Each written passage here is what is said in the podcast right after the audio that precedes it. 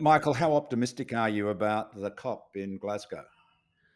Well, I'm, I'm cautiously optimistic. Um, you know, there are a lot of uh, good things that have happened recently. Uh, you know, we've seen the G seven nations step up on, you know, providing financing to the developing world, which is really important because we have to make sure that uh, they skip the fossil fuel stage, that they leapfrog uh, directly to clean energy technology um, if we're going to keep, you know, greenhouse gas emissions below dangerous levels, levels of dangerous warming. So that's an important uh, part of it. And the United States has provided some some significant funding, ha- as has the U K and the E U.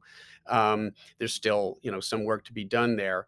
Uh, the Biden administration has made a bold pledge um, to bring carbon emissions down by fifty percent within the decade um, and to decarbonize the electrical, uh, you know, electricity generation sector, uh, basically by twenty thirty-five.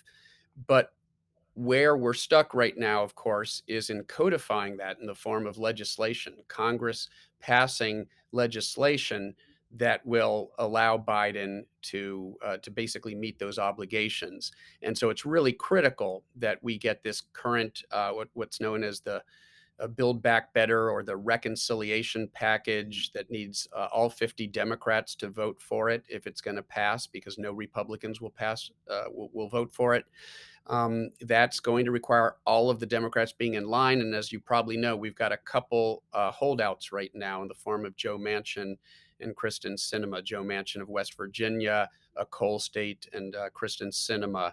So uh, there, there's some work to be done, because I fear that if we can't get that legislation through, then the United States doesn't quite have the sort of moral authority that it needs to be coercing other countries to step up their commitments. Well, well persuading, I hope, rather than convincing. Persuading would be a better persuading, word. Persuading, yeah. yes, yes, yeah. I, I agree with you. I mean, uh, the, um, you know, the always this issue has been: can the American? I mean, this was the same issue with uh, with Clinton and the same issue with Obama. Can they deliver through their Congress, right, the policies that they're, you know, stating as as president?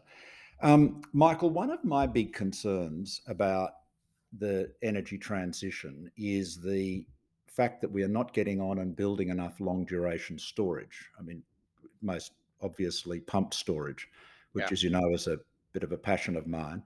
Yeah. Um, you know, Snowy Hydro two point oh, et cetera. But, um, you know, you're seeing with these energy shortages in Europe and in China, uh, a little bit, I think a bit of a, Uh, foretaste of what will happen if we keep uh, if we keep you know rolling out phasing out thermal generation, burning yeah. coal and gas, which we must do, and yeah. and sooner, replacing it with variable renewable energy, wind and solar, but not having enough storage to back it up for when the sun isn't shining and the wind isn't blowing. Absolutely. I mean the.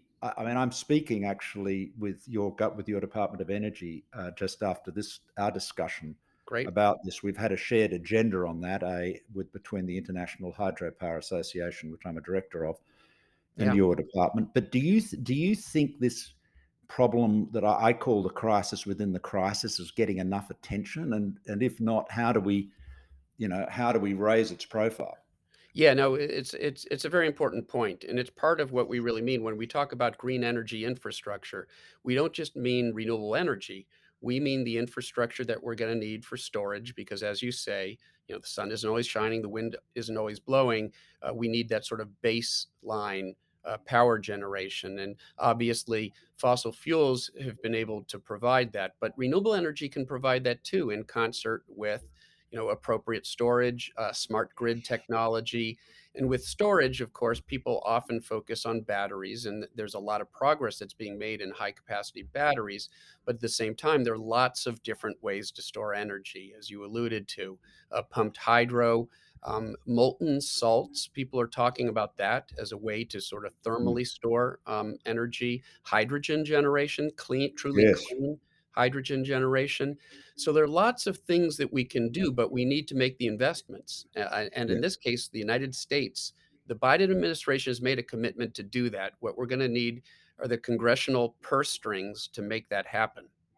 Yeah, well, that's exactly right. There's no, you, you can talk about it. I mean, even here in Australia, there were two big uh, pump storage uh, plans that I had. One was Snowy Hydro two point oh, yeah. which is thankfully under construction, should be generating at the end of calendar twenty-five.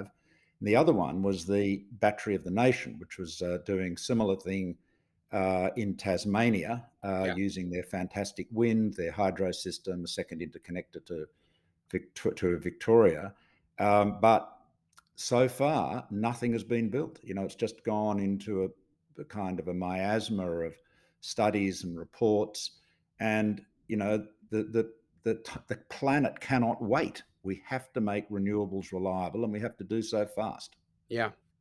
Yeah, absolutely. And I guess there have been some, you know, there have been some successes in South Australia, battery, um, massive yeah, battery storage. Batteries have been very good there. Yeah. For, for short, for shorter storage so far. Right. Hopefully we'll get longer duration batteries. Right. So that's the challenge, you, you know.